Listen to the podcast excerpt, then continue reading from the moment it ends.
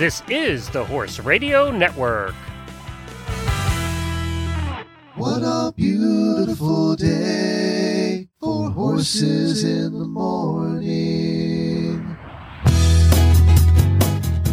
You are listening to the number one horse podcast in the world. Here is your entertaining look at the horse world and the people in it.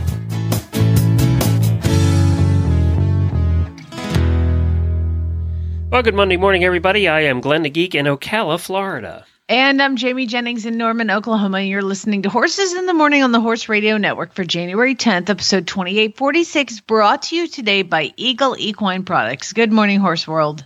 I have good news and bad news for you on this Monday morning. First, the bad. It's Monday.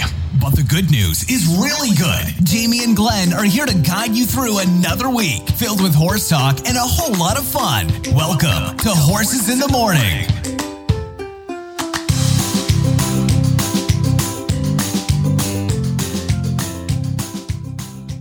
Well, good morning, everybody. Thank you for joining us. I got to tell you, I was driving around over the weekend around here in Ocala, and everybody has descended on Florida.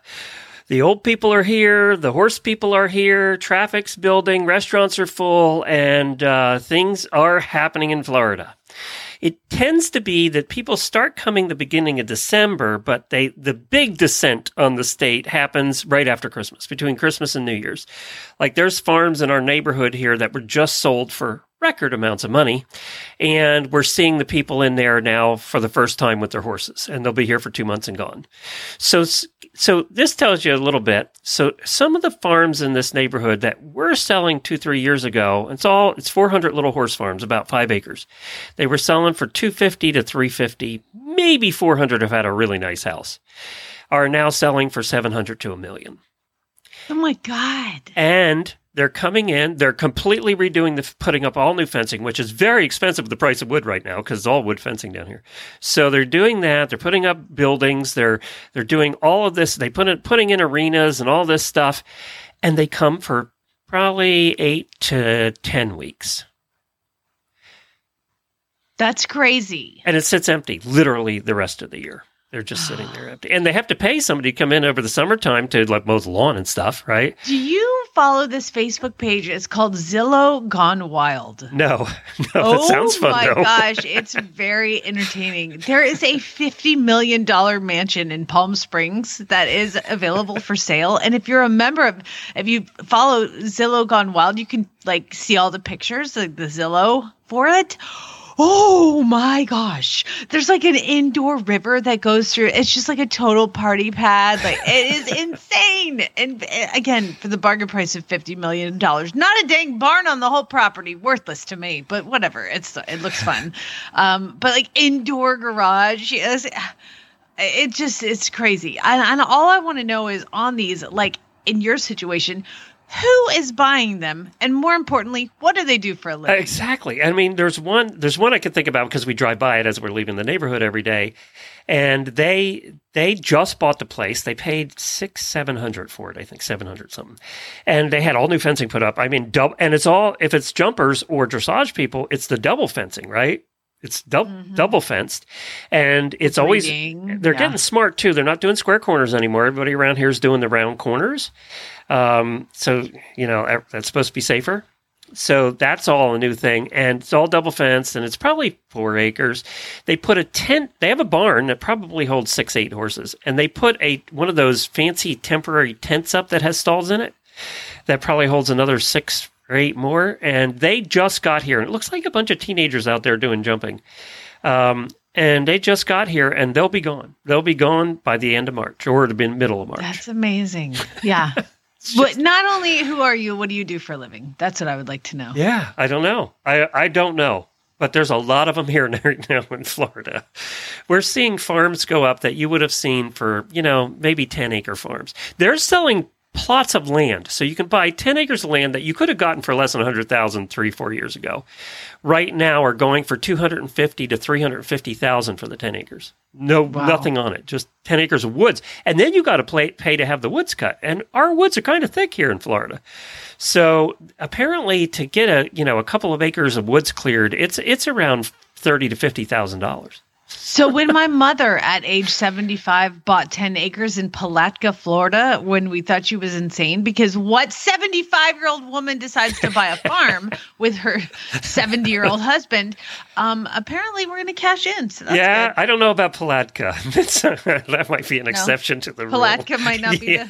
the, the Did you go to? up-and-coming Oh, we're- I need to talk to you about Palatka sometime because we've camped up there and gone to town. We'll have to talk about that sometime. Oh, yeah, I've been to that town. It's pretty rural. Uh, horse lovers cruisers, if you did not see the video I put on the Facebook page or you did not see the email I sent out, please immediately go over to the Facebook page and watch the video. Um, so, again, if you're signed up for the cruise, go check it out because there are some changes. So, head on over there. Uh, auditors will have a Facebook Live tonight where I'm going to introduce the new Sidelines hosts. You heard them last week here do their first episode, and they got pretty good reviews from the focus group. So we're gonna we're gonna introduce them tonight in Facebook Live in the auditor room. Uh, just be a quick 10, 15 minute, so you get to put faces to the names. Uh, also, we didn't talk about it last week, but Bob Saget Sag, Saget dying. Um, We Ju- died yesterday. yeah, which was a shock to everybody. And apparently, the police have no idea. There was no drugs found. There's no evidence of foul play. You know, I don't know if he had a heart attack or what. We'll know in the next couple of days. But then Betty White dying and, and Sidney Poitier dying too, which younger members of our audience won't even know who that is.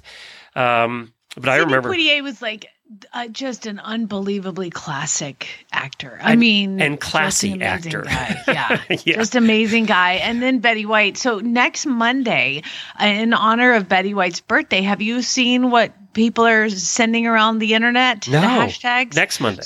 Yeah, so for Betty White's birthday, everybody is to donate money to a animal rescue. And and the, the number was supposed to be five dollars, but you know, they Whatever, donate twenty right. bucks to whatever rescue, you know, I'll be donating to horse and hound. But the it, it, because she was such an animal lover and such an animal lover in rescues, um, Well, rem- remember to mention it on the show next week. I won't be here, but remember to mention that. Uh, I so, will. And yeah. I watched an interview with Ryan Reynolds about her because they did that movie called The Proposal with Sandra Bullock and Ryan Reynolds and Betty White. And he somebody asked him, "What was your favorite Betty White memory?" And he's like, "Okay, so filming is ending. It's the last day. We've just wrapped the entire movie. And Betty White stands up and she goes to walk out the door and she turns around and she says, I want you all to know that this is the best time I've ever had. And everybody's like, oh, and she goes, standing up. And then she walks out. Her "God, I timing her."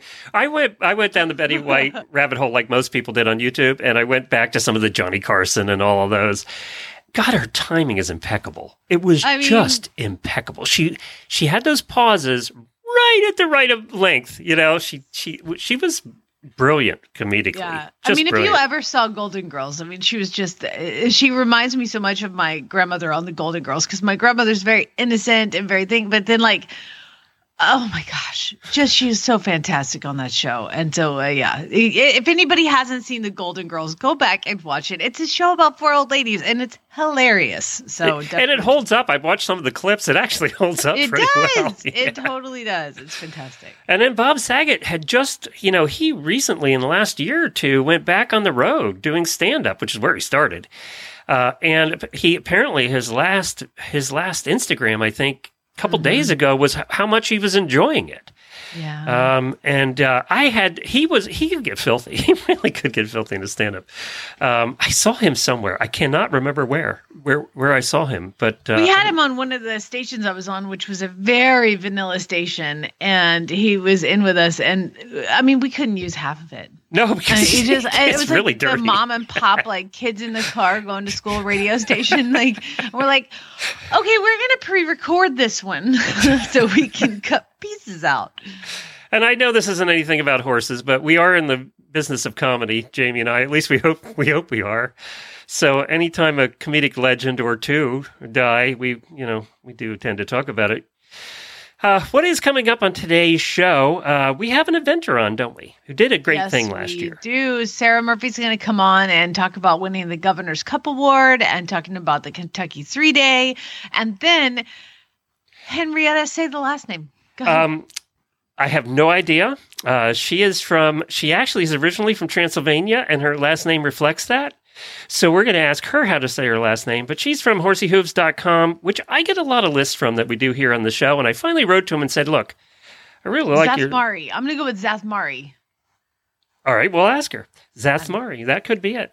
Uh, she lives in England now, and we're trying to have more foreign guests on too. So we're getting her on. She's International guests, Glenn. sorry, Hello. international guests on, and uh, she wrote an article about unicorn facts. And I know, judging by our auditor page, there's lots of posts about unicorns in there all the time. So we're going to find out some facts about unicorns. The, of course, they're real, so we have to find out about them. She's going to share that with us today. Plus, you're going to do a trainer tip, right? I think so. And uh, do we know what it's about today? Um, no, Okay. no, we don't. I know there were lots of questions, so Jamie's going to pick one. And in the post show, we're going to do some question first world problems for the auditors in the post show.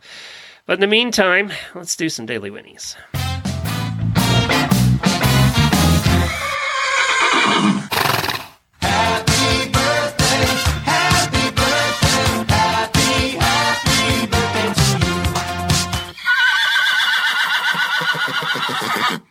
Happy birthday to Sarah Hahn, who uh, is one of our terrific auditors. And uh, I noticed she is sick right now with COVID and said she lost all sense of taste and smell. So that has to suck. Uh, we're wishing you the best. Half my Facebook friend list is sick right now.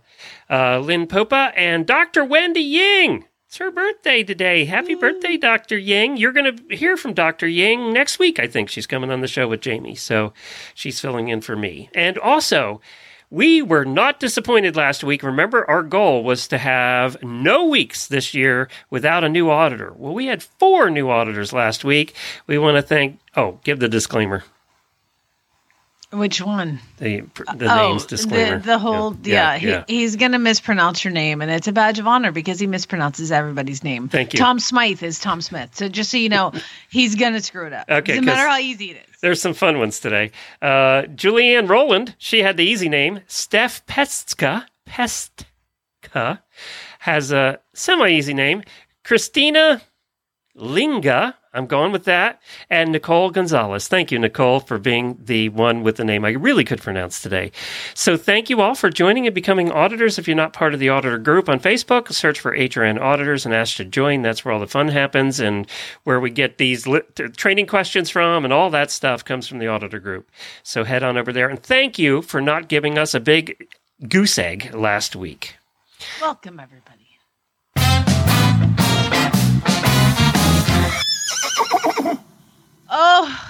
Sweet Mary, Mother of God, Lucas has gone back to school. It seems like he's been off for a year. This private school, man, private school, they have been off for three and a half weeks. What? Oh, today was the day. So thank you, honey, for driving him to school. I appreciate it. I'm like, okay, that's cool. Like, and then today, this morning, he sits down. He's like, hey, we didn't hang out with my friend Dad. This whole like he had like this list of things that he didn't get to do during the break that he was off. And I'm like, dude. You've been here for almost a month. Enough. like if you didn't do it then, you're not going to do it now. He's like, "Oh, I need to. I need to write a letter to my pen pal. I need to do this. I need to do this." I'm like, "You had time. You had time. that time when you were like, what Annoying me. do, mom, mom, what can we do? I don't know. Come help me with the horses. Is there anything else I can do? I dreamed, Glenn, 10, 9 years ago when I was sitting here pregnant, that I had a little girl in my tummy who was excited about getting a Oh, we had that I- discussion a few times on the air. I remember. And now I have a son who's like, can I just play on my iPad instead? Yeah, Like, oh. nothing so to do with the horses, I remember my at that age, I was dripping in sweat, just dying to have a horse, just dying to have a horse. And now there's like eight out there, and he's like, "Mm, "It's okay. Yeah. Can I play my iPad?" anyway, thank you for all those people who are currently hanging out with him. Oh, and uh, all the school. and God bless all the mothers whose schools just closed again because there's not enough teachers to teach and they're at and home. that's why we go to a private school.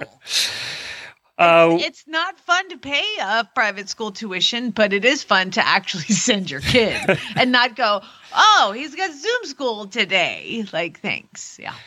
Wellington over the weekend something happened that we talk about every year, and that's the Battle of the Sexes. It's a jumping competition. They get a men's team and a women's team, and they do a jumping competition. It's, by the way, it's $75,000 to the winning team, so it's not too shabby either. Well, they didn't have one last year because of the pandemic, but uh, they had one over the weekend on Saturday Night Lights, and guess who won? Girl power. Yes, the girls won again. They won 30 to 13 to capture the 11th win in the event's 13 year history. oh yeah. That means the guys only won twice in my calculation. that would be the math. Yeah, uh, the women's team was trailing 5 to 1 in the first round, but rallied to tie 5 5 and then extended their lead to 15 10 and just went on from there to win 30 to 13. Now, in football, in baseball, that would be a severe blowout, but even in football, that's kind of a blowout. So, yeah, women Why win you again. gotta turn it back to to football? Why is it gotta be about football? Because it is that time of year. Whatever. Hey, uh, how are Nigel and Scooter doing? Yeah, I've had I a lot of haven't heard you requests to find about them in a about Nigel and Scooter. Well, this is the story. Scooter's been hanging around, not doing much of anything because I'm not allowed to do much of anything. I get my surgery on Thursday, thank God. Um, so uh, he's been hanging around, just hanging around, not doing a lot. Uh, he has been able to go out with uh, Nigel in the afternoons, and they play ex- extensively, and he has so much fun beating up Nigel. Um, Nigel, we had talked about, Jennifer had talked about, it was just being he was being troublesome. He didn't want to be touched. He didn't want to be ridden. He was grouchy all the time. So she did put him on a uh, ulcer medicine, and he's been on it maybe four weeks now. And she had a brilliant ride yesterday. He has been getting a little bit better every day. Uh, and she said yesterday he was back to his old self. So apparently, sometimes it's ulcers. Yeah, it is. And you know what's really irritating, Glenn, is that in in in in my world with Zeus, it has been one thing after it just his behavior has been very sour when you're riding him. And if you recall, I took him up because he doesn't limp, he doesn't show any pain, he just shows behaviors. He's a Mustang, so they don't if they limp, they get eaten. You know, I, don't know why you can't let that go, but like he won't, won't limp. So I took him up to the clinic, and we did that um, lameness locator where they put all those things on him, and they determined that his hocks needed to be injected. So we injected his hocks. That's only going to make him want to escape more. I know. Well, we did his hocks, and and great. I had one good ride. I always And thought with was- him, there a little bit of pain was a good thing. I know. Back to pinning his ears. What he does is he kind of like crow hops and pins his ears and won't go forward. Like he just won't go forward. So then I'm like, okay, there's something else wrong with him. And in all the luck that I've had with kids' kitsy spines this year, I just was like, x-ray his back. and he had two minor spots that like may have been causing him discomfort. I'm like, inject him. So they injected his back. So now he's had his hocks done and he's had his back done. I'm like, you should be Just soak him in the stuff. I mean, he should be ready to go. And I get on him. Nope. He's pinning his ears, crow hopping. Anytime you put your leg on him, he won't go forward. And freaking Abby looks at him. She goes, You know what? He looks like he has ulcers. Like, God bless America. Holy cow. So I started him on ulcer medication. So he's now. if you figured out what that. Mustang has cost you over the years, it probably sets a record. I'm glad that Chad can't hear the, your half of the podcast, although he's probably thinking the same thing. Yeah, I'm sure. yeah. It's uh, it's, it's so we're we're doing that right now. So we'll. and keep for new listeners, you got Zeus when you were in Arizona still, right? Yeah, I got him from an adoption at the prison in Carson City, Nevada, and how long ago? Five? 2016, February 2016. Six years, seven years almost. Chad just because 1993. it hasn't been that long. It Seems like it. to you. She hates, he hates that horse. He- And Oh he has been trouble. I mean, he's been trouble. He's just But he's been, been amazing, annoying. too. You He's know, just he escapes everything. He can't won't stay in his paddock. It- just so th- those of you know, it's fantastic the way that it is now. So I have the big pasture with all my horses go out in, and Zeus would run around and chase everybody, and he's like constantly trying to herd everybody together. And one day, and I had Pink, my pregnant mare, in a separate pasture. And one day, I go outside, and he's in the pasture with Pink, and I was like, okay, apparently that's where you live now. And he has stayed in that pasture, Glenn, for a year now. a year. He is he just he somehow let himself in and he has not let himself out. So He just told you where he wanted to be. Yeah, Yeah. I want to be with the ladies. Hello. So now there's two mares out there with him and he's happy as can be. Wow. He just he let you know. Yeah, you just have to be able to listen Well, to in the wild, don't the boys want to be with the girls too? I guess. I Yeah. don't know. He's just he's just happy as a clam out there with the mares. So uh, I, I've never moved him because he is actually doing well. I mean, he does bang the gate and demands food and all those things, but yeah.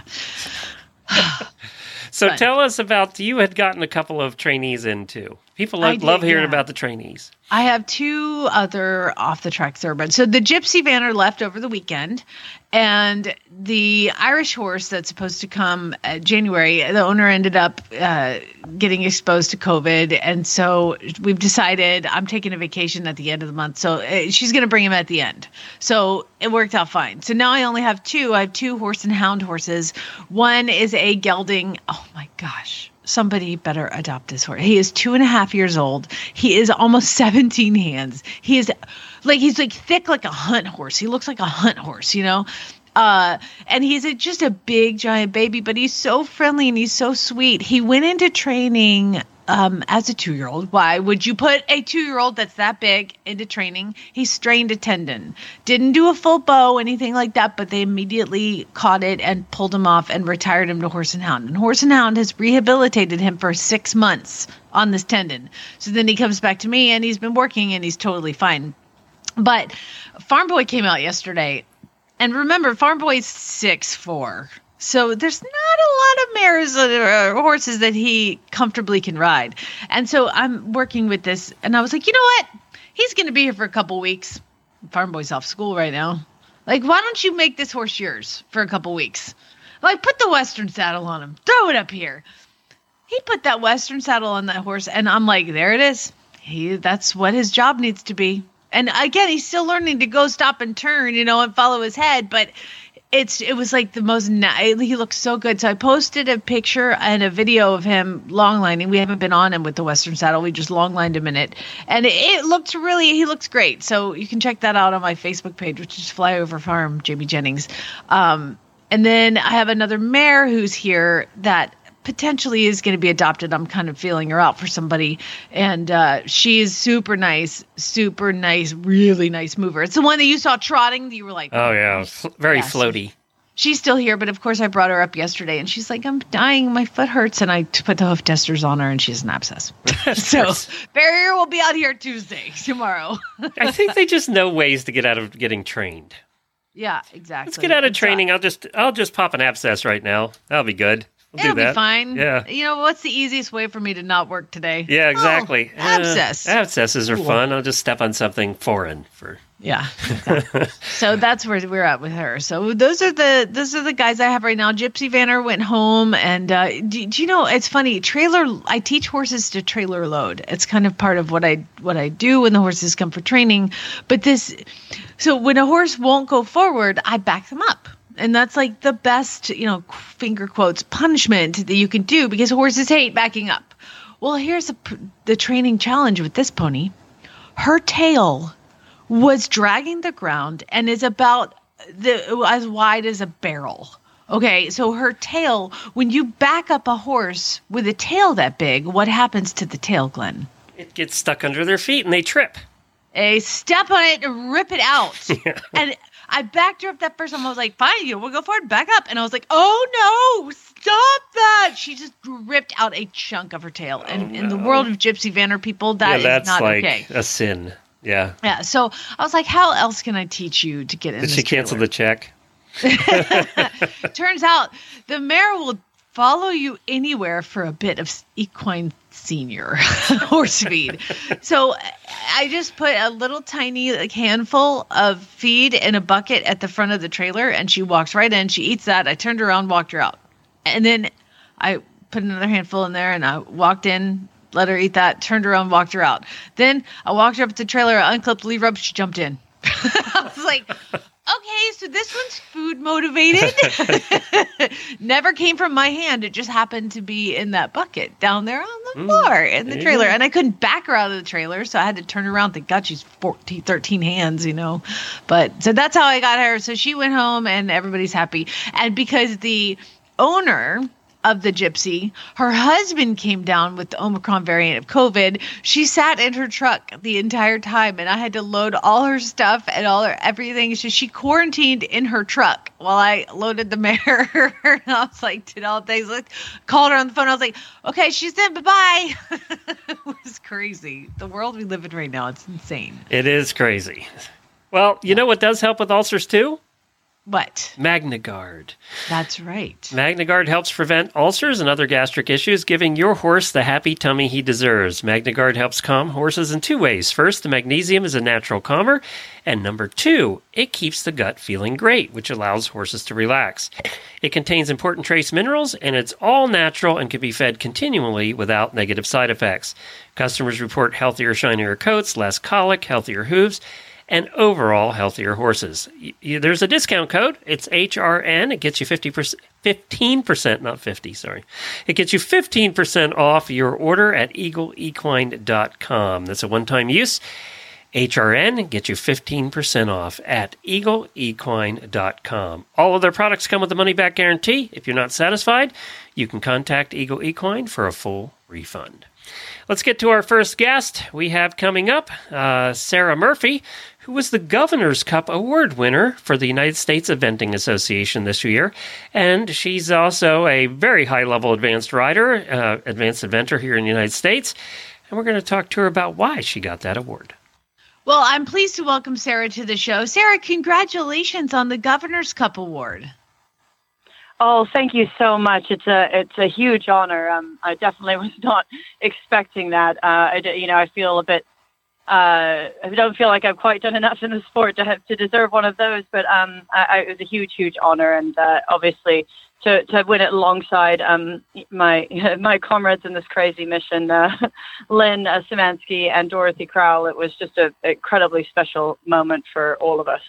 Absolutely awesome women there. Now, the Governor's Cup is presented in recognitions of volunteers whose services have contributed to significantly to the sport. Now, tell everybody what the three of you powerhouse women did.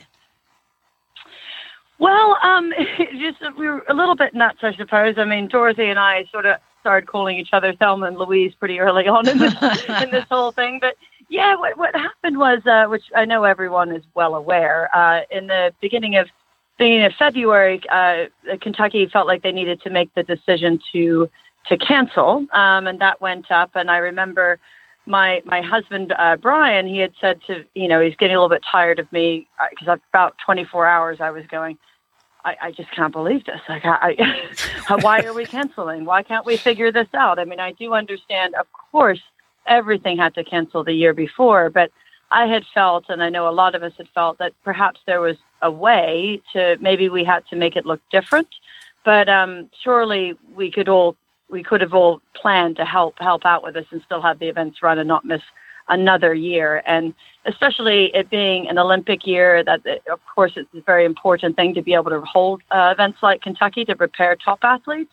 But the other thing that I think is so important is that you know everyone says, "Oh, what's another year?" Well, what's another year for someone like, let's say, Ema Klugman or Madeline Scott or you know uh, Zoe Crawford?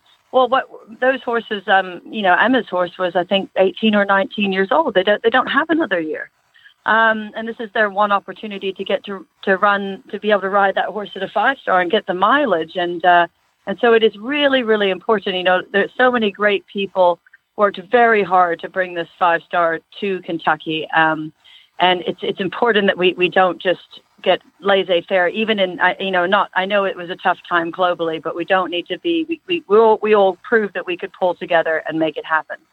Um, but anyway, so that started, and my husband got a little annoyed with me. Um, he's now actually we're, we're separated, but he got a little bit annoyed with me uh, with uh, saying, "I can't believe this is going on. This is crazy. Why can't we figure it out?" So he actually got the ball rolling because he called um, the wonderful Lee Carter, who's the um, head of the uh, EEI, and said, okay, you know, these this, th- these eventing people are going crazy that this is happening. Like, is there any way? Is there any number that will make you guys reconsider this? Because it was obviously a financial decision. Um, they, they, it costs a lot of money to run, and I know a lot more about it uh, now than I did before. But it costs so much money to put these competitions on. And so he, he, he asked Lee, and to, to Lee's credit, you know, he didn't. A lot of people um, and a lot of organizations would have just said, no, no way, we can't do it. We've made the decision. That's it.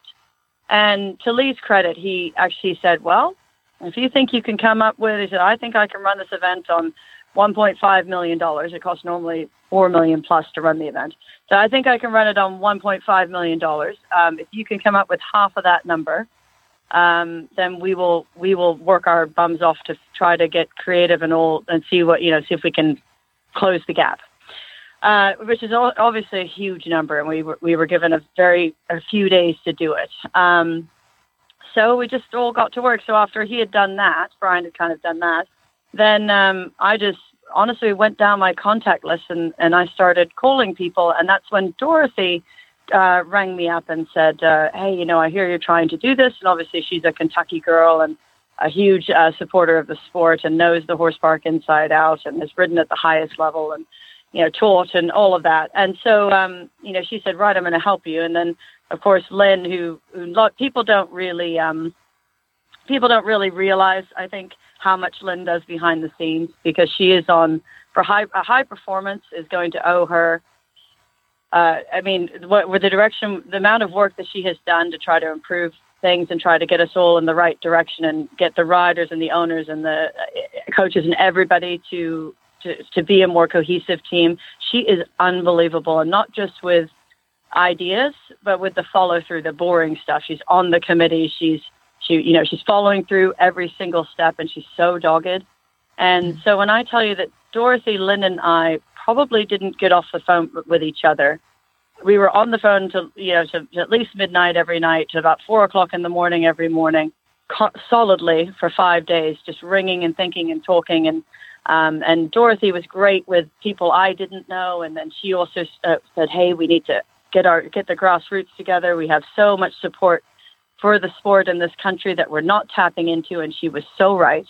And I was just going down with thinking, okay, well, I've been in the sport for you know longer than I care to remember at the higher level. So I thought, well, all the owners that um, or people or supporters I've known along the way, and I just rung them up and I said, I, you know, I'm really sorry to ask this, but you know, we got a huge number from that. You know, some people, some owners gave a, a good, uh, you know, sixty thousand dollars each Oh, right? Like it was a massive, a massive amount of money, and uh, so you know, and and several people did that, and several. Um, there were a few riders that really, you know, I, I reached out to everybody I knew. There's a few riders like Will Coleman and Will Faudree uh, in particular that that stepped up to the plate and got their owners together and just got and and also you know, so I everybody just did everything that they could to make this happen, and in a very short period of time. I think we had, we definitely had 300,000 in a very short period of time. Uh, it did. It days. happened so fast. I mean, yeah, and then were- we, we, yeah, we had we had that, but then we had, and then we started to have a, a pause for a moment, and I got scared. First of all, I thought it was ne- none of us thought it was actually going to work, right?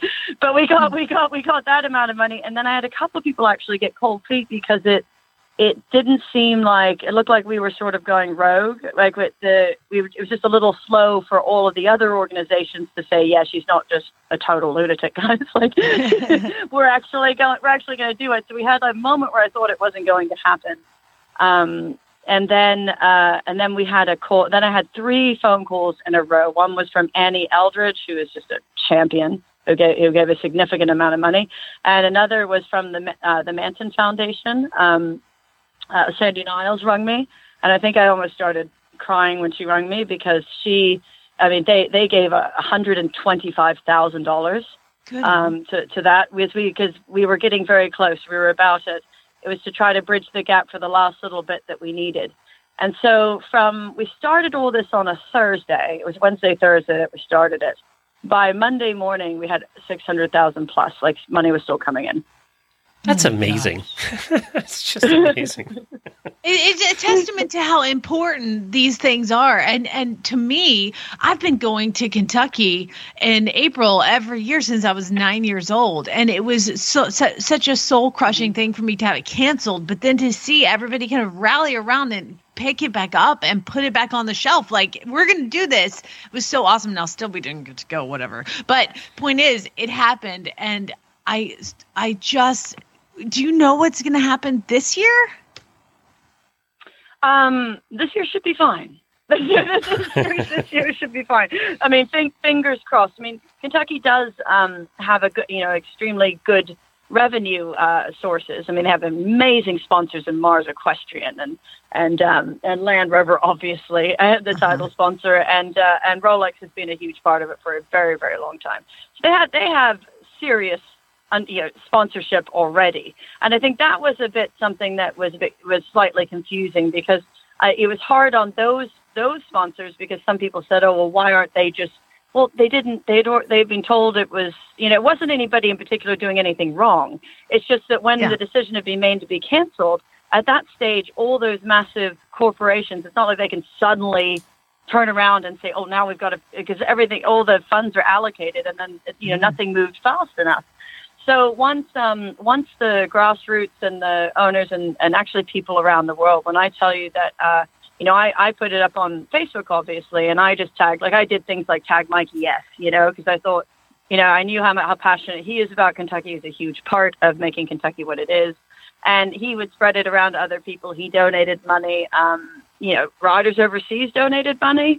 Uh, Tim and Tim and Jonelle Price did. Uh, several other ones that I, you know, I'm remember off the top of my head, but those guys gave those guys gave money as soon as they saw what we were doing.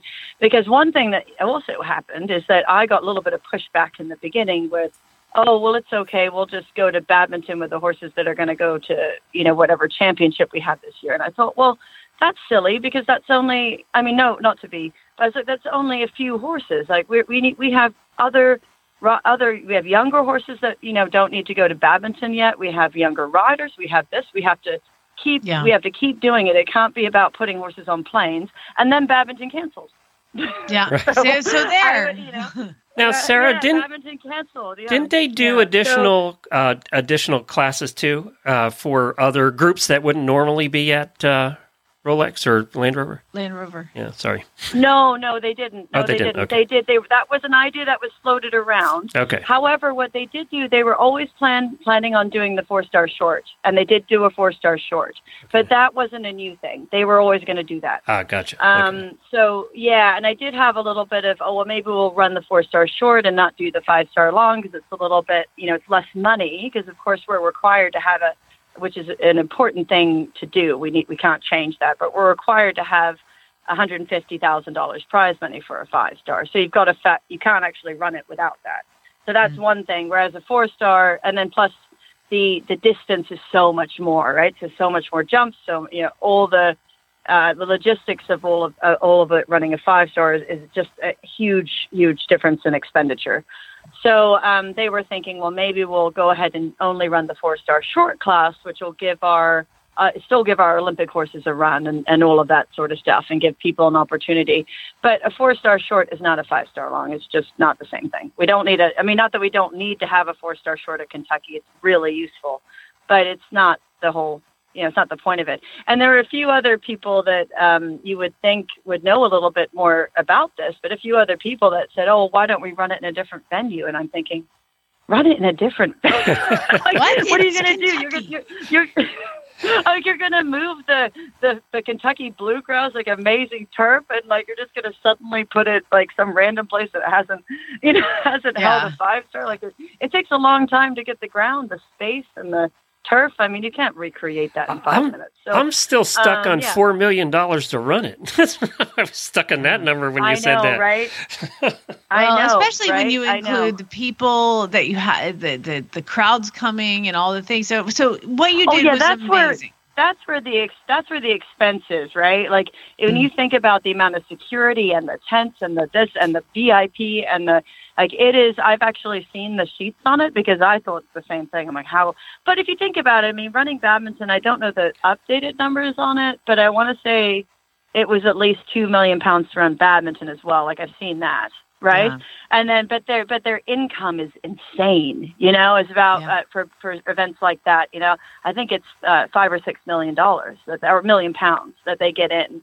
And again, don't quote me on that because I probably don't have updated things, but uh, but the amount to run the bloody thing is huge, huge. Um, Yeah. There's just so much that goes into it that we don't we don't think about.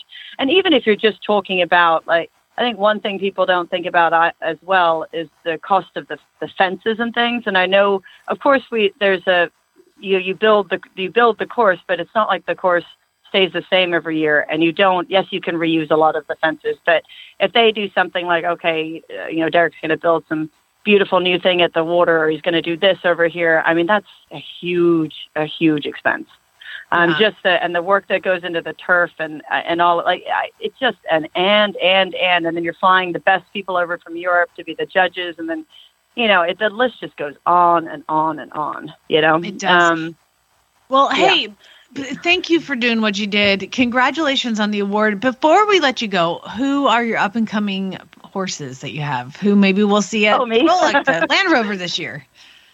Oh, um, yeah. I, I, uh, I, I, I'm not sure. I'm, I'm going to ride in Kentucky this. I might. I haven't really thought about. I, well, I have thought about it, but um, I'm really bad. I'm really bad at communicating uh, that sort of thing because I'm. A, I guess riders are all a bit superstitious, aren't they? But um, I, I I do have a, a, an amazing new horse that. Um, so a wonderful group of uh, owners of mine that have been involved for a very long time. Uh, Edie Ramika being the main the main one, um, has has bought a, uh Nilsson um, the Silva's lovely Rock Phantom horse. So I'm extremely excited about that. But I will obviously not be riding him at Kentucky because I need to get to know him. But I am hoping to ride him at Fairhill. Um, and uh, I was hoping to go to Bromont and just because I, I do love Bromont and I think it's a challenging, big galloping course, and I think it would set give me the information I need as to whether I'd be we'd be ready to do Fair Hill together. Um, and then, but Rubens hopefully would do something at Kentucky. I don't know if I'll do the four star short or the five star long.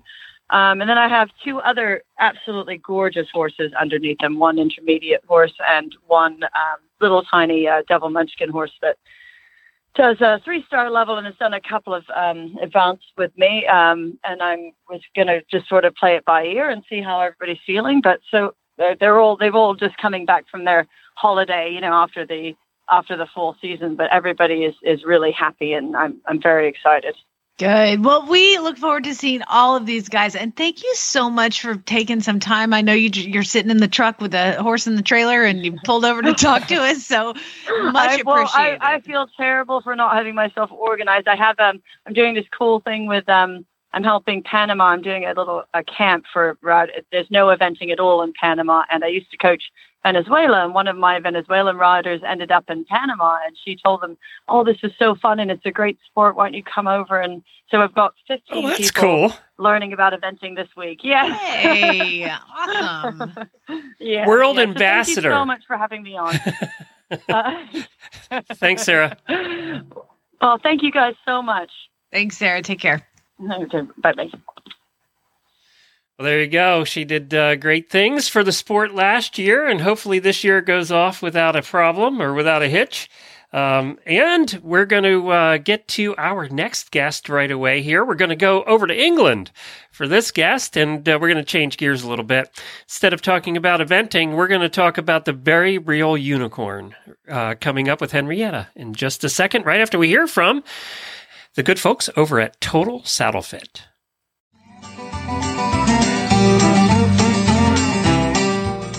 Well, Total Saddle Fit has the cinch that you've been looking for for your Western dressage saddle. The shoulder relief cinch actually changes the position and angle of the billets to prevent the saddle tree from interfering with the shoulder. The center of the cinch is set forward to sit in the horse's natural girth groove, while the sides of the cinch are cut back to meet the billets two inches behind where the horse's natural girth groove lies. This brings the latigos from angling forward to becoming perpendicular to the ground, which reduces the saddle's tendency to be pulled forward into the shoulders. With horses that have shoulder interference without angled billets, it simply moves the billets back to keep the saddle further away from the shoulders. The secondary benefit to this shape is the cutback at the elbows. This gives more room for elbow movement as well and prevents galls in the elbow area. You can find the shoulder relief cinch at totalsaddlefit.com. That's totalsaddlefit.com. Well, as I said, we have Henny on here with us. She's from horseyhooves.com. And I have used a couple of your lists in the past that you have written for them. And we've talked about them here on the show. And I said, I got to write to them and see if we can get her on. And here you are. Thank you for joining us all the way from England. Ah, that's okay. Where do you live in England? What part? So uh, I actually live in Wales, uh, so the west west shore of Wales, like by the sea here and by the Irish Sea in uh, Aberystwyth. But you're not originally from England, right? Oh no, uh, I grew up in Transylvania, and I have both Hungarian and Romanian citizenship. I just came here to study originally. And you stayed? You decided to stay? Uh, yeah, actually, uh, uh, I met someone here, so I ended It's up staying. always uh, It's always the it's boy. always- or, Yeah. yeah. or girl, whichever Girl. one. But they, it's always a significant other that makes you. I, I live in Oklahoma now because of a boy, so I get it. So uh, tell us about did you have horses in Transylvania? Um, well, I started riding when I was eight years old. I went to different riding schools for lessons, and then uh, I just carried on doing it. I did a bit of showing, a bit of natural horsemanship, and Western riding, and now I have my own horse. Wow, cool. That's very cool. It, are horses Is it a big unicorn? You unicorn? you couldn't resist, could you? Uh, maybe, maybe he's keeping it a secret. so what are what's the horse community like where where you grew up in Transylvania? Whew, uh, I, it's like very scattered. Well, I was, uh, I was riding at this trail riding place, so it was usually like guests that we took on trail rides, and it's mostly English riding, but uh, more sort of like um, like natural and Western riding is starting to like uh, creep in there as well. They're just a little bit behind in that sort of thing. Gotcha. Okay, so that that makes sense. Uh, you know, that's what we've heard too. That uh, even in you know in Germany and some of the other countries, Western is becoming much more popular than it has Yeah, been in the yeah. past.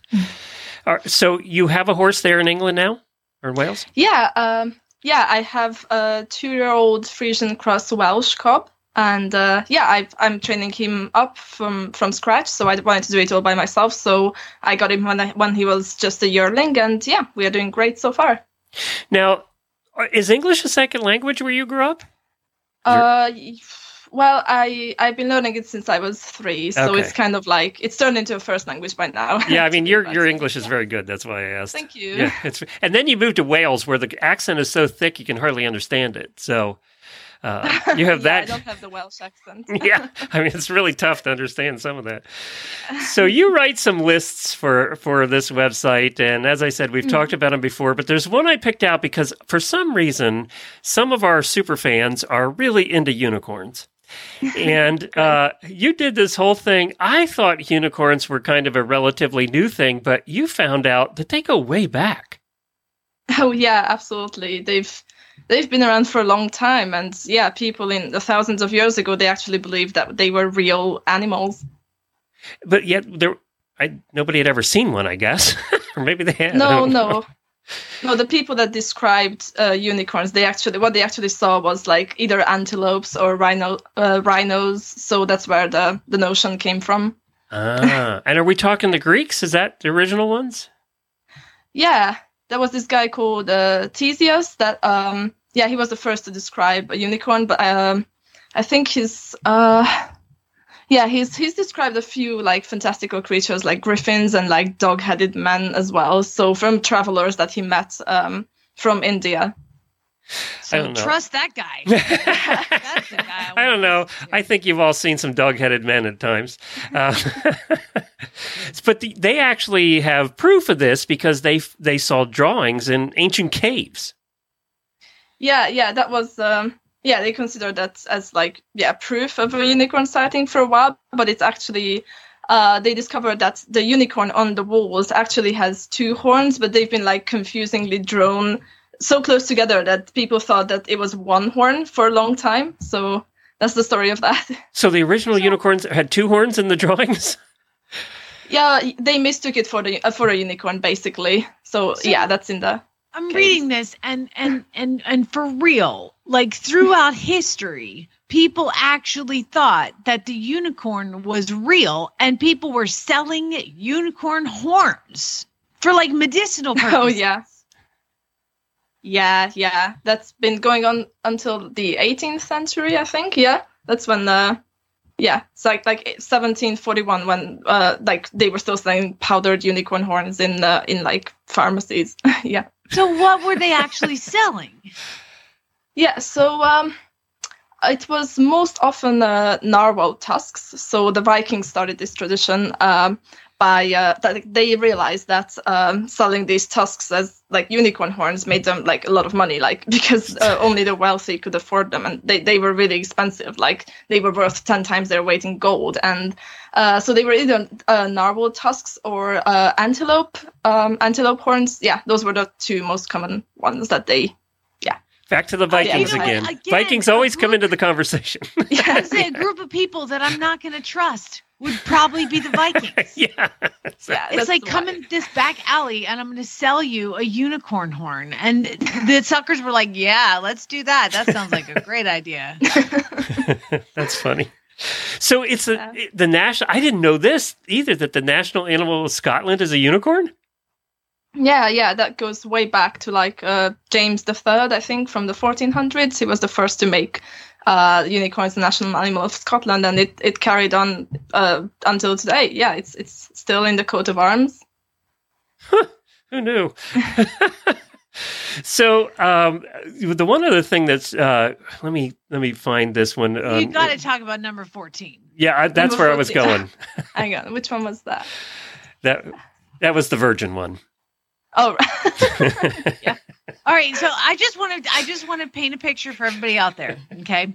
If you yourself would like to attract a unicorn, it can only be if you're a virgin and you're sitting naked under a tree because that's when the unicorn will appear. And so even the hunters who wish to capture and kill unicorns to get those tusks so they can sell them to make guys' wieners work. Uh, they use virgins as bait, and they would tie a virgin to a tree naked and wait for the unicorn to come. Now, what the hell were they shooting when something came up? yeah, uh, that's a good question. Like, this is terrible. This is terrible. She must not be a virgin. There's no unicorn. She's a liar. Up with her Virgins had a rough time in the ancient days. They were either being sacrificed or tied to trees, or I mean, it didn't pay to be a virgin. no. You were better off not being a virgin. So, um, This is weird. What's number 15, the U.S. patent one? Can you tell us about that? Oh yeah, that was very interesting. I actually read uh, a lot of the original document on Google Patents. So that's uh, yeah, I, I, this weird guy just decided to uh, that he wants to create unicorns like surgically, uh, so th- to actually make them as a real thing. And he believes that uh, like uh, shepherds in ancient times have actually already done this to protect their herd because these creatures were more effective and cheaper to keep than dogs because well obviously dogs needed to be fed meat. So they they created these sort of one horned goats to to protect their herd. And yeah this guy wanted to recreate that basically. And he was in 1984. We're not talking ancient times. Talking- yeah yeah yeah. He just used that as a part of his like uh like yeah the the explanation and and and I guess uh, how many people do? Because number sixteen is unicorn horn cups were used to test whether a drink contained poison. And also, I read somebody else that unicorn horn would f- like if you were poisoned and you took unicorn horn, you were going to be cured. How many people died like attempting? Give me the horn. I'll be fine. And then- yeah yeah like um I, I found it really interesting that you know uh, king james the first um, actually tested this uh this like assumption and that's when it, it started to die away when he actually uh like poisoned the servant and then uh like gave him powdered unicorn horn and uh, yeah the servant died. So he was more skeptical and then yeah from then on this belief like started to started to fade away. But yeah they they believed this for many many centuries Wow. You have in here Elizabeth I, which is one everybody knows, right? Um, Believed in the power of unicorn horns and purchased a great spiral horn for 10,000 pounds, which we know was probably made out of some other, some other animal, and she probably bought it from a Viking. So there you go. The Vikings, they're bad news, I tell you. oh, what the one thing that stuck out to you, another one besides the virgin one is that um, unicorn tears are extremely rare and have healing powers. And it reminded me of like Rapunzel with that one plant that like she would sing and her hair would glow because of the plant. Anyway, unicorns only. Here's the sad part: unicorns only cry every couple hundred years. So. It's, it's really hard to get a unicorn well, you got to be in the right time at the right place, don't you? right? yeah, yeah. I, I can't imagine how they, what the story was that they told, and uh, yeah, I'm, I'm, I wonder what they actually used instead of a, a unicorn tear, like to disguise it as as one. you know what this makes me think of is reading all of these things that we have mistaken through history, uh, uh that people have uh, hoodwinked other people. Is what is going on right now that in a hundred years they're going to be like, can you guys believe they used to do that? That's crazy. Yeah, I wonder. well, this was fascinating. I didn't know any of this stuff about unicorns. I just, I just never, you know, I think it, unicorns are one of those things you kind of know exists in mythology and you just never think about it, right? Um, Harry Potter. Yeah, Harry Potter. Yeah, there. Well, there you go. That was another one that brought unicorns back to life. literally. Well, thank you for joining us. We really appreciate it. Keep on doing the fun articles over there, uh, and tell uh, everybody uh, where will, they can where they can follow you. Yeah, uh, I actually have a YouTube channel that I'm really passionate about. It's called uh, Equinerd Vlog. So if if you want to check that out, that would be really really great. And uh, yeah, I I hope you find some it's interesting and fun stuff there. Equinerd? Yes. Yep. Okay. It's like Equi, Nerd, and then Vlog. okay, Vlog. Well, yeah, I haven't seen that one. We'll put that in the show notes as well. So, oh, Henny, thank, thank you. you so much for joining us. Thank you. It was fun. Well, she was delightful, and she might have been the first Romanian we've ever had on the show. She was lovely. Yeah, I was wondering a what Romanian I... living in Wales. Like, who do you talk to? you can't understand a word. I was just under wondering what her accent would be like. It's it's. Uh, I would go with Romanian at this point and not Welsh. Uh, but yeah, she was she was fun. And for all of you unicorn lovers out there, I'll put a link to the article that she did, so you can you can at the next party just tell everybody how real they really are. Uh, but right now, we have to talk about real things in real life, and that is our auditors have issues with their horses and they need some training help. And I posted this morning in the auditor room. And by the way, you can become an auditor by going to horseradionetwork.com, scrolling down the right hand side of the page and clicking on the auditor banner. So, did you find a question that you can answer? Yeah, so here's the thing. Um, su- surprise, surprise. Next week, I this is pretty cool. Chad has a 36 hour layover in Santa Barbara, so we don't know anybody gonna, that lives there. I know, right? He's going to fly from Dallas to Santa Barbara, and the next morning, the, the next morning morning uh, fly back from Santa Barbara to Dallas. So I'm going to go with him and we're going to go visit Monty and Pat and Debbie and Tom uh, uh, over at Flag is Up Farm. So I would like to say that the ones that I don't get to, I'm just going to ask Monty how to do it. You know, I would just ask him and we'll kind of play those throughout the week. So if you still have any more and this is already aired, just find that post in the auditor's Facebook page where you can ask or you can email me a question and I'll get get Monty to answer it cuz he's way better than me. Um, but one of the themes throughout here was horses that bite. Horses that are nippy horses that are uh, he bites because he's friendly. He bites because he's nervous. This one bites because it's mealtime. It, this one bites because let me see another one. biting horses out there. A lot of biting horses. Um, so i kind of thought i would address that because there's some situations that you know the, the best thing to do for a horse that bites is to get out of its way. All of us are always like all in their face and their business and then and messing with their mouth and stuff. Just stop that. Okay, that's number one. But the honest to God number one thing, and not all of you may do this, so I'm going to give you a couple couple different scenarios. Uh, feeding treats. Okay, so I'm going to tell a tale on this gypsy that was here. So this lady. Um, sends her friend over to come visit the gypsy that was here in training to rebraid her hair because the hair is an issue with gypsy. There's so much hair everywhere, and she would be blind if it was not like tended to. So she puts the horse, the mare, in the cross ties and gives her a treat, which oh my god treats in the cross ties make my stomach hurt like you- you're teaching her to paw and to be bad anyway so she's giving her a treat and then goes to braid her forelock and of course what is the mare going to do continue mugging her for treats. And then she moves over to the side and the horse keeps and then starts biting the cross ties because she wants cookies. And i was like okay stop it you cannot give your horse treats from your hand. When especially she's tied up in the cross ties and you've got them in your little like treat pouch and you're reaching up and trying to braid her hair and then you're getting mad at her for turning your head around because then you like push your face away push your face away push your face away. And then the horse is like but i want a treat. Push your face away. But you just gave me a treat. Wow. They don't know understand the boundaries of like when they get treats and when they don't. So if you just never give a horse a treat by your hand they will never seek a treat at your hand and I don't know anything about this. I don't know who you're talking to. you know what? There's a billion ways you you put a treat in a little bucket and hand them the bucket and let them put their nose in the thing. Put the bucket on the ground. Put the treat in their bucket. Whatever. They just you've got you're causing and creating so many problems. And I know when I was at a boarding stable, people just walk around and hand. You know, you you need to have a sign like do not feed this horse treats. Like just don't.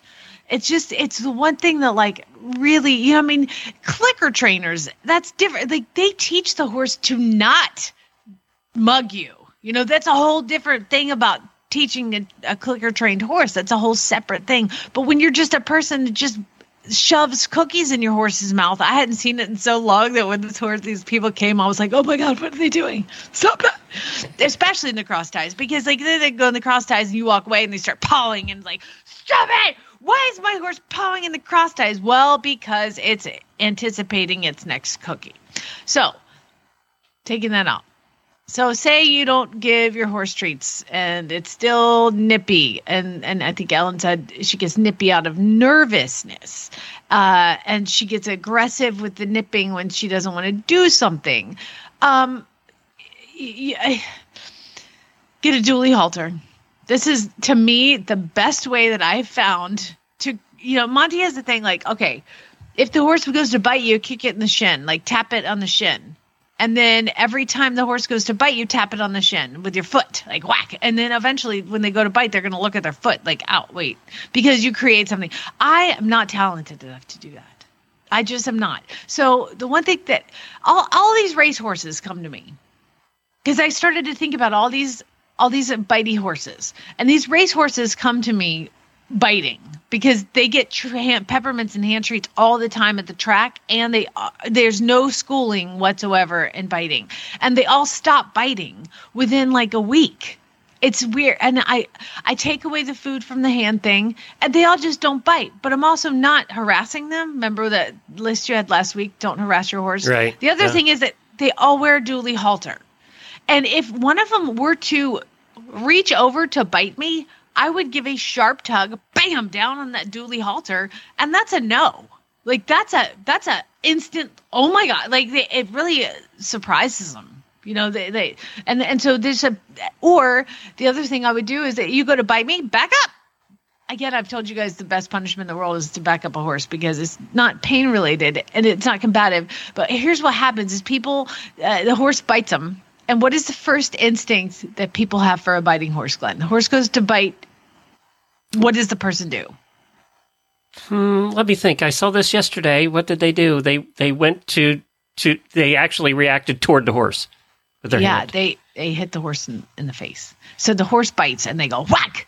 And I have a problem with one of my the professionals that comes out here to the farm. Problem with her doing that. I'm like, okay, let's not do that. Um, but uh, they go to hit. You know, the horse goes to bite and they hit the horse in the face. Do you know what that teaches the horse to do, Glenn? It teaches them to be faster next time. Oh. it's like because then it becomes like you know we've all seen horses play bitey face where they like to bite each other and they lunge and then the other one lunges and the other one lunges. Then that becomes a game with them, the bitey face game, and you're the horse. And I don't ever want to be the horse. Okay, like I'm the human. Respect my boundaries. Respect my authority. Um, so the dually halter, and, and again, I, I I was racking my brain of like, what do I do with a horse that bites? Because these race horses come off the track and they all bite initially, and I'll have a dually halter on them and I'll give a sharp tug, boom, it's called schooling on the dually, like a school, and then they don't do it anymore. But I also don't give them treats. So uh, disassociate your body with food. Uh, Ellen, who has a mare that is trying to get her attention, how uh, that doesn't make sense to me because if you're standing next to her close enough for her to bite you, you're probably giving her attention.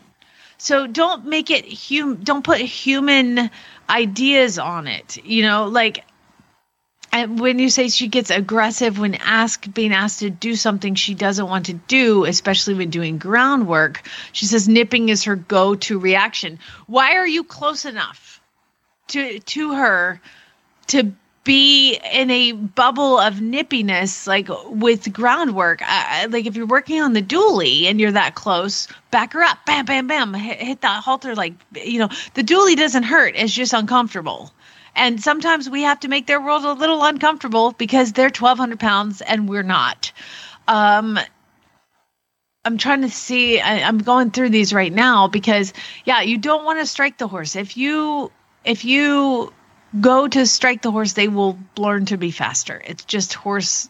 Scooter's really quick because he and Nigel go at it all the time. So he's Yeah. really quick. And he's he half the size of Nigel. Does he bite you? No, no. See, But he will so- go after. I mean, obviously, he bites Nigel, and they go after each other. And you know, he's Yeah. half the size, so he has to be quick. It's the reason ponies like, survive. That's Oh, I love this game. I love Yeah. this game. And I play that game where like I bite you and then you hit me in the face Yep. and then I bite you faster Yep. and I get more out of it Yep. and then you get more emotional. And there's more nobody mad. better than a pony at that game. Nobody. Yeah, and, well, and also when you get more emotional, guess what they do? They get more emotional because horses synchronize adrenaline with whoever they're with. So if you're anticipating all of these things, you're creating tension, and you're, you know what? Breathe. If in doubt, take a big deep breath. Do you know that? One of the most fun things I do is when I when I'm working with a horse and like they're standing next to you. If you take a big, honest to God, like a real big deep breath, do you know what they do? They also take a big, deep breath. Start to look for that and start to notice it. It's pretty cool, especially you can do it when you're sitting on them too. If you stop them and you take a big, deep breath and you let it out, they will do the same thing. It's pretty cool. So, Jamie and I do that to each other when one of us is uh, on edge. Okay, let me see. How can I do it? And I find that actually the breathing thing in my general Works life for husbands and wives for everything. yeah. And a lot of times when you do, like, if you're in a, in a confrontation with somebody and you take that big deep breath, like, like with Lucas, okay, I'm a queen of this. Like he'll start saying, and I'll just go, "No, go." Okay, never mind. Does that work for Chad too, or just Lucas? Yeah. Okay, that's the answer. See, it worked for you too. See, you came back. All I had to do was be silent and breathe, and then you're like, "Okay, never mind." See, it works. So try breathing. That's a big thing. That's what I learned. I think the most out of my Monty Roberts certification was just learning to breathe and control your emotions and control your breathing. Um, but again, I, I hope I gave you guys a good answer. You know, you can find your answer in there somewhere. Everybody, there was probably four or five nippy horse questions, so hopefully that helped you a little bit. Uh, remember all, all the rest of these, and if you have any more, go ahead and submit them, and I will ask Monty when I'm there next week. We're gonna actually next Friday is going to be a pretty cool episode because I'm going to sit down with. Debbie, Debbie's gonna. Debbie was scheduled to be my co-host anyway, so I called her and I was like, "Hey, I was thinking maybe for the episode because we haven't booked any guests, maybe we could just sit down with your parents and like have a kind of like a four person conversation, but like me kind of interviewing the three of you about what it's like to be the three of you. And she's like, "Oh, I like that." And I was like, "And we're gonna do it in person." Yeah, we've I'm on done the way." we've done interviews with Pat and Monty separately. All of us have actually, but uh, not together.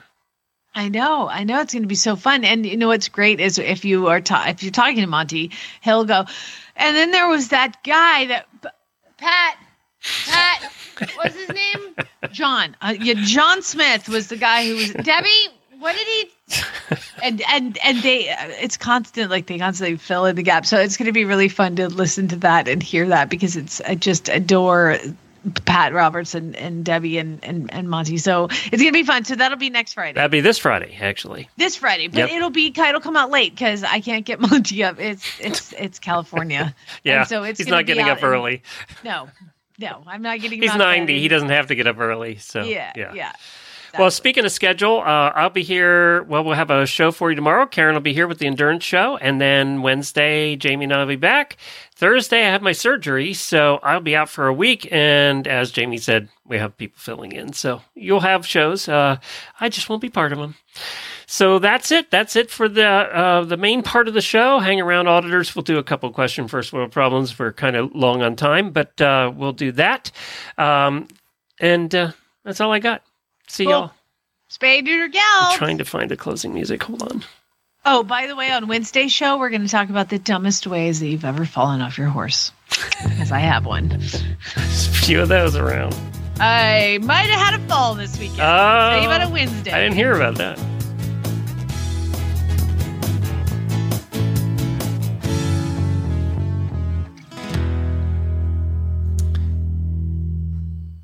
Good show.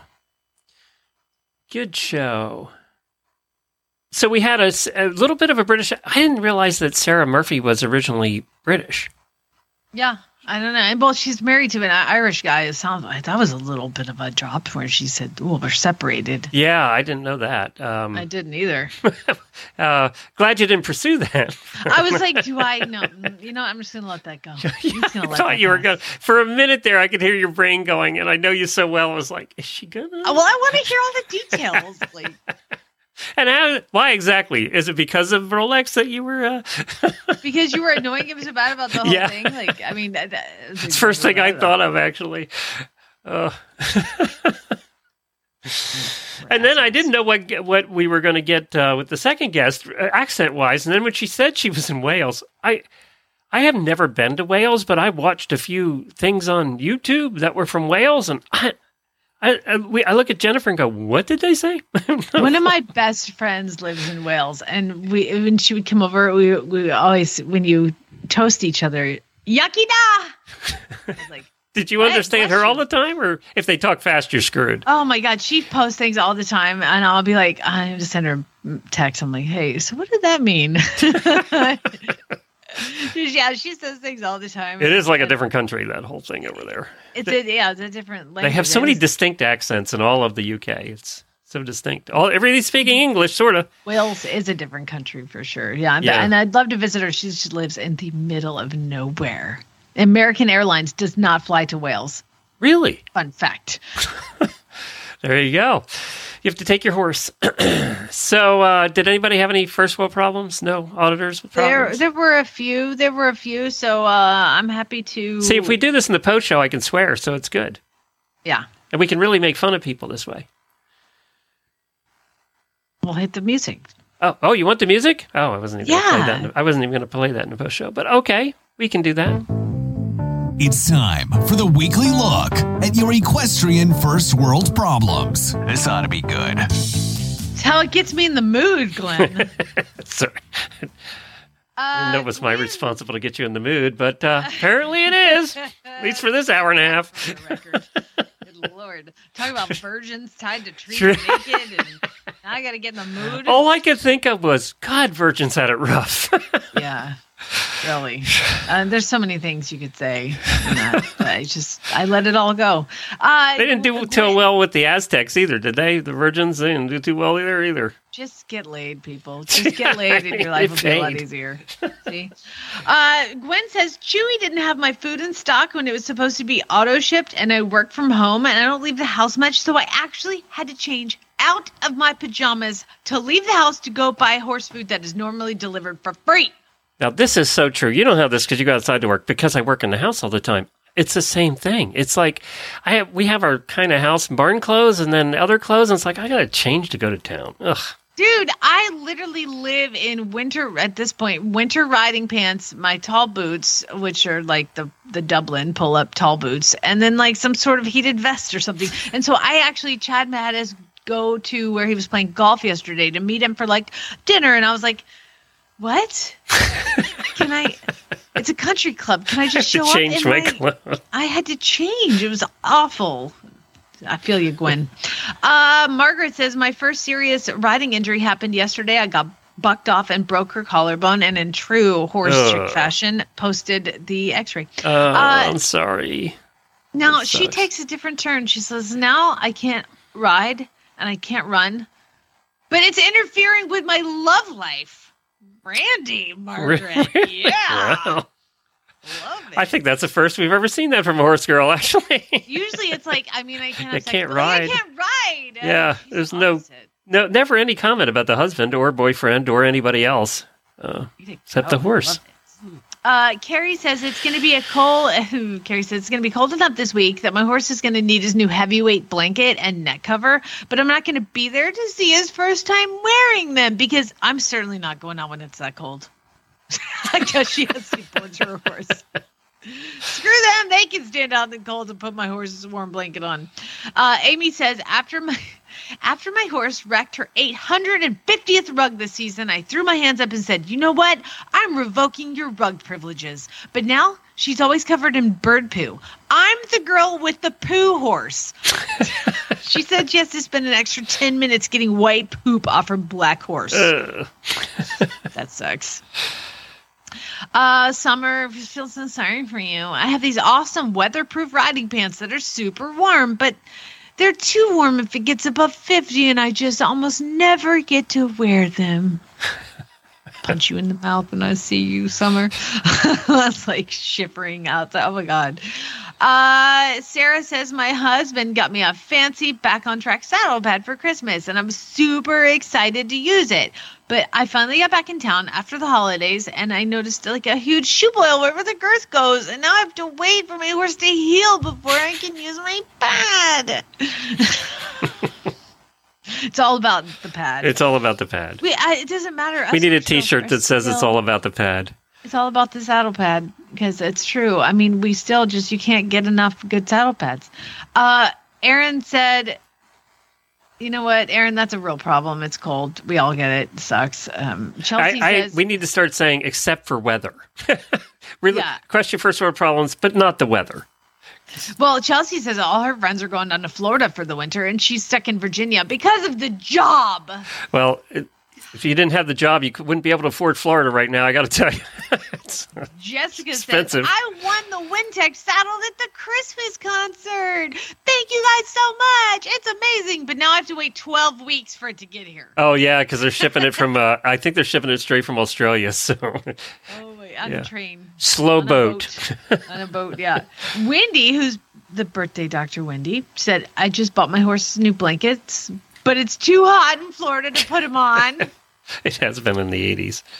Another back on track saddle pad. Uh, a girl moved out of my barn and accidentally took my brand new back on track fancy saddle pad, and she has the same exact one, but it's old and gross. And she left that one here and took my new one, and it's so old and gross. And so now I have to use her old gross one until we meet up and swap pads. Oh, accidentally took it. I'm just gonna take fine. this one. Maybe she won't notice. Bullshit, Jessica. She stole your shit. Yeah, she did steal your stuff. Nobody will notice. I'll just take this nice shiny. I I accidentally took this brand new, completely beautiful, shiny one, and I accidentally left my old. Jessica, she's not very observant. She won't notice this. Yeah, that Jessica. She's she'll never say anything. No, Uh, she's too too nice. Jessica's got a unicorn of a horse now, and that she got from me, and everything has to be the best for Ivan. Uh, Betty, this. I love that he's sad. named Ivan. I just think of Ivan the Terrible every time. Well, his actual racehorse name was Secret Deployment, and they've thought of like a Russian spy. And so they came up with the name Ivan. I Love like it. that. Um, Betty, Because you picture a villain when you say Ivan, don't you? I do.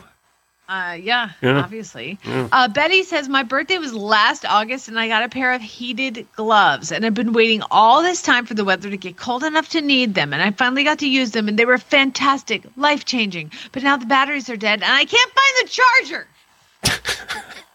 I just had to repurchase a battery charger for my heated vest, so I get it's like half the price of the vest. So I'm like super irritated. And of course, I can't find the charger. And so I buy a new battery. And then two days later, Chad's like, I found it. of course, you did. So now we have a spare.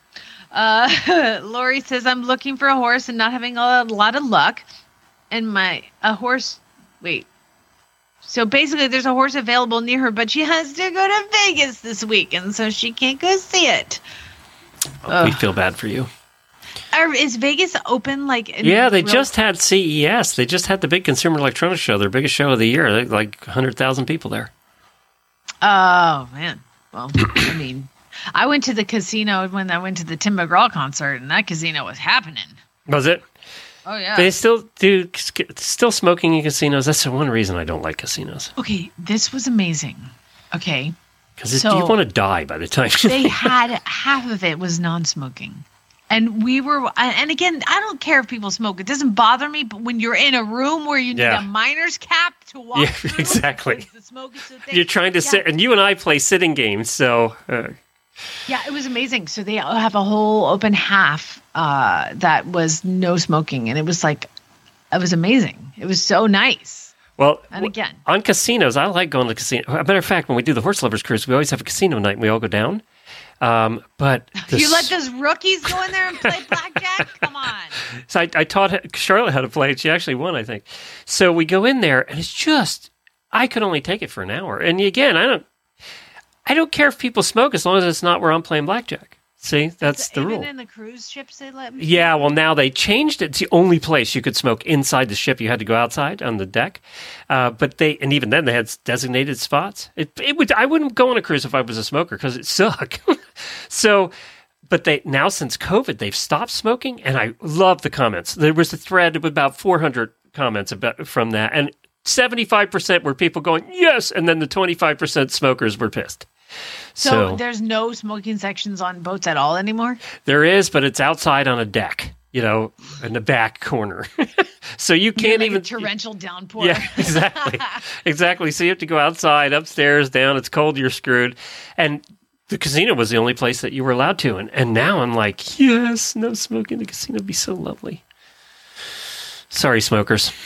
So again, d- don't bother me. Do you be you? But like, yeah, getting a casino uh, is pretty frustrating to be part of it. Hey, did you? Were you like me? Where you had to look up? She said she's from Transylvania. Did you have to look that up? To see where that Yeah, it's in Romania. And I knew it was the home of Dracula, but I couldn't remember what country. So I'm like, I'm it is. Did I get that right? It is Romania, right? Yeah, uh, yeah. But now I'm on the map. I can't find it. Where is Transylvania? I mean, who like? It does have the castle that everybody, you know, thinks about. Um, but you're right, it's not coming up. Oh, there it is. It's right like in the middle. There's some weird names in Romania. And Mora- Romania is beside Moldova. Again, all these places I've never been. Hey, honey, can we go to like Romania and Moldova and Belarus and Which is right beside the Ukraine, which the Russians are threatening to invade right now. So maybe not What'd Ukraine. Skip Ukraine. Belarus? Um, yeah, Bulgaria? Belarus. It's not Belarus. It's Belarus. Sorry. He's probably been to some of these places. Your husband. Uh, he's been everywhere Yeah. with the military. He went everywhere. Braz Brazov. Of course, she left to England and didn't go back. So, That's true. so there's that. She didn't summer in Kosovo. So it says here that Transylvania is actually a region in central Romania. So it's not a, a specific town. I always thought it was like a town, but it's a region. It sounds pretty though. It looks pretty. All the ancient, you know, Saxon walls, and, yeah, Gothic churches, and you know, uh, Dracula, all that. Okay. a lot of vampires. They're probably real too. Uh, we need to contact our guest today, and that'll be in the next Well, article. uh, yeah, the, exactly. You unicorns this time. We want vampires next time. there we go. All right, we got to go. See you, everybody. Right. Bye.